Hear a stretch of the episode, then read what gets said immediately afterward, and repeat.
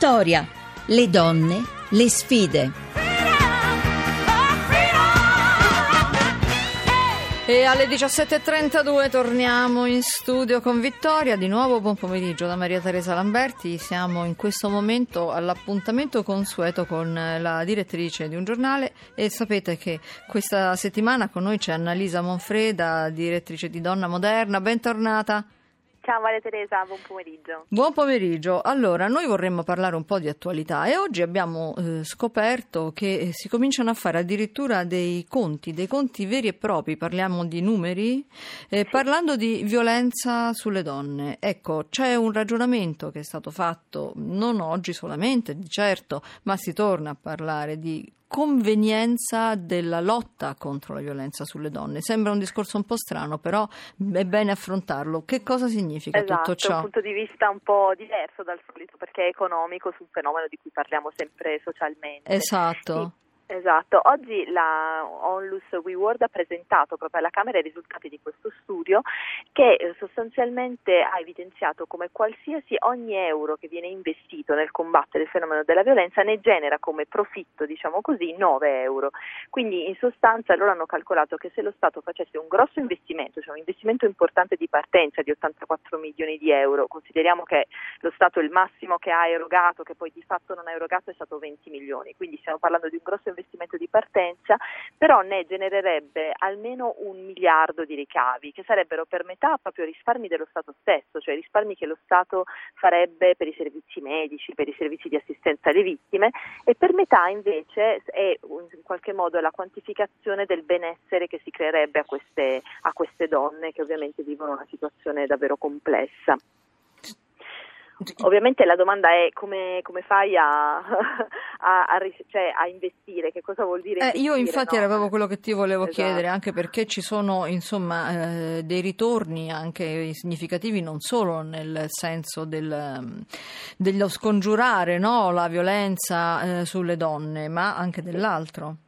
Sì, esatto, perché in realtà l'investimento è in parte prevenzione e quindi la prevenzione sono tutte quelle opere di formazione che noi eh, ovviamente spesso e volentieri i nostri figli un po' ce ne parlano, tornano da scuola, hanno fatto dei progetti mm. perché si parte fin dalle scuole proprio per lavorare sui ragazzini e questo è un lavoro di prevenzione che ovviamente va fatto adesso e poi darà i suoi frutti in futuro, però c'è tutto un lavoro concreto che poi viene fatto su queste donne perché noi non ci pensiamo, però per ogni violenza e sono tantissime, tantissime perché noi magari sappiamo i numeri dei morti, le, delle donne morte per il femminicidio, però il numero di quelle che subiscono violenze, grazie a Dio si salvano, sono tantissime e ognuna di loro deve avere per sei mesi, viene ospitata in una casa accoglienza e poi per altri sei mesi in un centro di semi-autonomia dove viene formata, cioè non soltanto le viene dato vitto e alloggio, ma viene anche formata, frequenta dei corsi, cerca di reinserirsi. Quindi la reale incidenza sociale, esatto. dici tu, non si conosce alla fine. No, alla fine mm. si tratta di un anno in cui lo Stato si fa carico di queste persone. Certo. Poi in realtà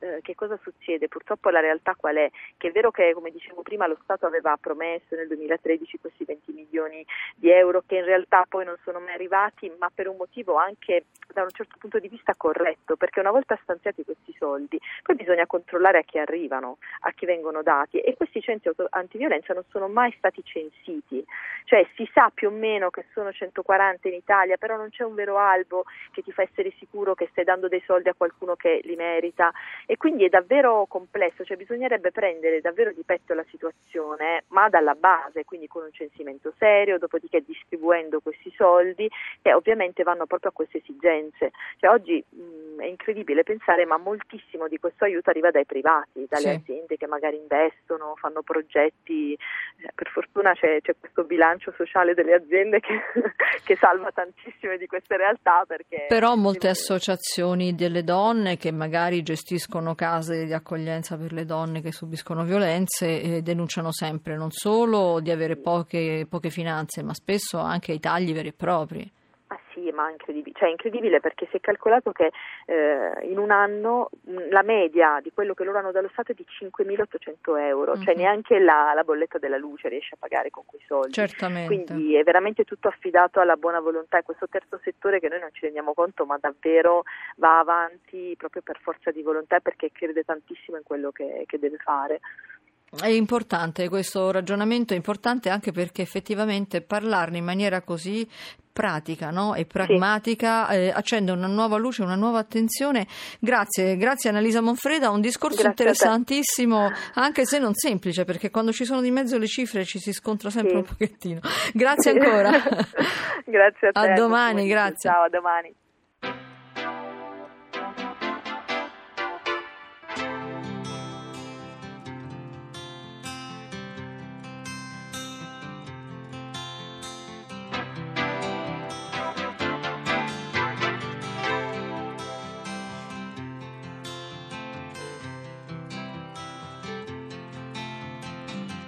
Cosa ho davanti. Non riesco più a parlare. Dimmi cosa ti piace. Non riesco a capire dove vorresti andare. Vuoi andare a dormire?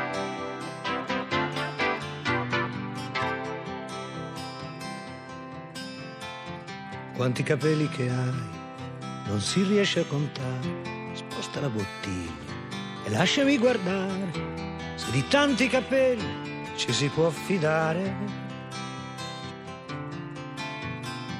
Conosco un posto nel mio cuore dove tira sempre il vento per i tuoi pochi anni e per i miei che sono cento. Non c'è niente da capire, basta sedersi ed ascoltare.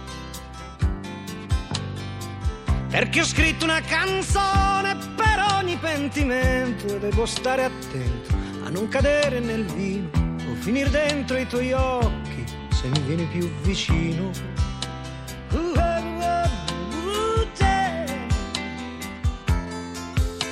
La notte ha il suo profumo, puoi cascarci dentro, che non ti vede nessuno, ma per uno come me, poveretto, che voleva prenderti per mano e cascare dentro un letto che pena, che nostalgia, non guardarti negli occhi e dirti un'altra bugia. Ah, almeno non ti avessi incontrato, io che qui sto morendo e tu che mangi il gelato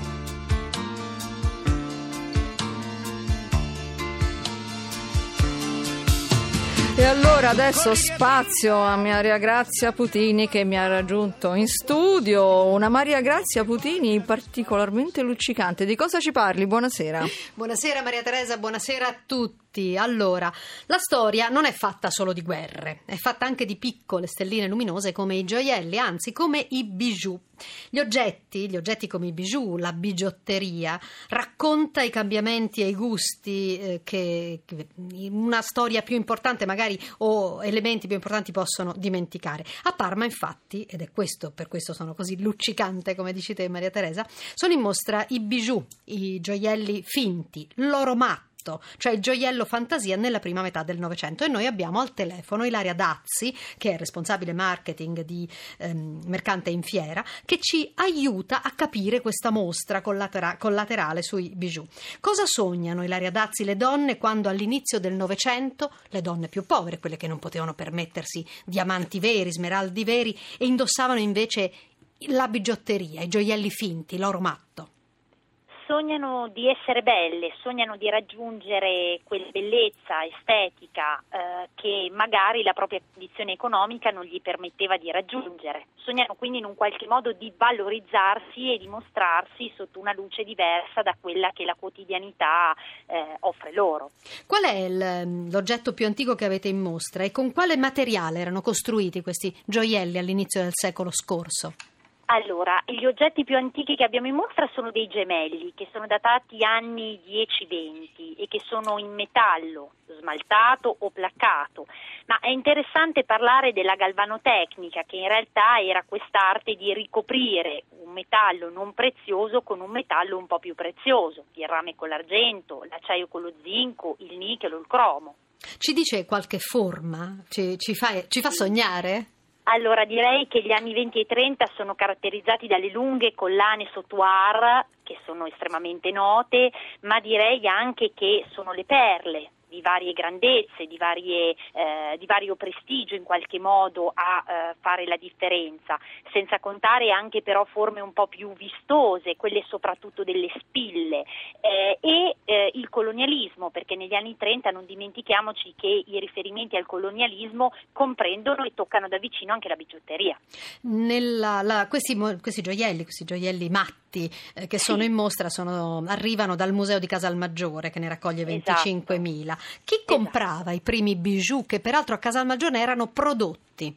Esatto, da una fabbrica molto antica, fondata nel 1882. Allora, li compravano sicuramente le donne stesse, che in realtà diventano protagonisti poiché lavoratrici stesse all'interno della fabbrica, ma eh, soprattutto li compravano anche i primi mariti, i primi fidanzati che in qualche modo si accostavano a questo mondo, chiaramente con delle possibilità economiche diverse da quelle che avrebbe eh, come dire, comportato la gioielleria. L'oro matto, i gioielli finti diventano quindi un simbolo per la borghesia che diventa una classe eh, lavoratrice, una classe che rende ricco il nostro paese paese quindi. Esatto, non dimentichiamo che il bijou nasce come forma di imitazione e poi è dal, dagli anni 50 in poi che diventa autonomo e da quel momento che si può parlare di bijou fantasia, in cui la creatività e la possibilità di eh, permettersi qualche eccesso di stile in più è favorita dalla mancanza di metalli, come dire, estremamente o di pietre estremamente preziose che quindi aumenterebbero i costi e comporterebbero investimenti economici di altra portata. Mi descrive un abito con un gioiello finto abbinato? Abbiamo pochi secondi. Allora, le descrivo un bellissimo abito svasato, stile sorelle Fontana, con una meravigliosa collana sautoir, eh, appunto come quelle di cui abbiamo parlato, in perle di vetro mille fiori e perle molate rarissime, in perfette condizioni che eh, provengono da una prestigiosa collezione di Augusto Panini, uno dei maggiori esperti collezionisti al mondo di perle veneziane. Grazie, grazie Ilaria Dazzi, ci ha eh, aiutato aiutato a immaginare e quindi ci brillano gli occhi. Maria eh Teresa. sì, ci brillano davvero gli occhi. Dunque siamo arrivati ormai ai saluti. Io vi ricordo di nuovo che potete scriverci a vittoria.rai.it e potete riascoltare il programma in podcast. Cercate vittoria.rai.it. Linea al GR1 Economia condotto da Stefano Marcucci. Vittoria e a cura di Maria Teresa Lamberti hanno lavorato alla puntata Laura Rizzo e Luca Torrisi in redazione per l'organizzazione Rita Mari la regia di Massimo Quaglio, il tecnico Alessandro Rosi. Vi aspetto domani, subito dopo il giornale radio delle 17. Buona serata a tutti da Maria Teresa Lamberti.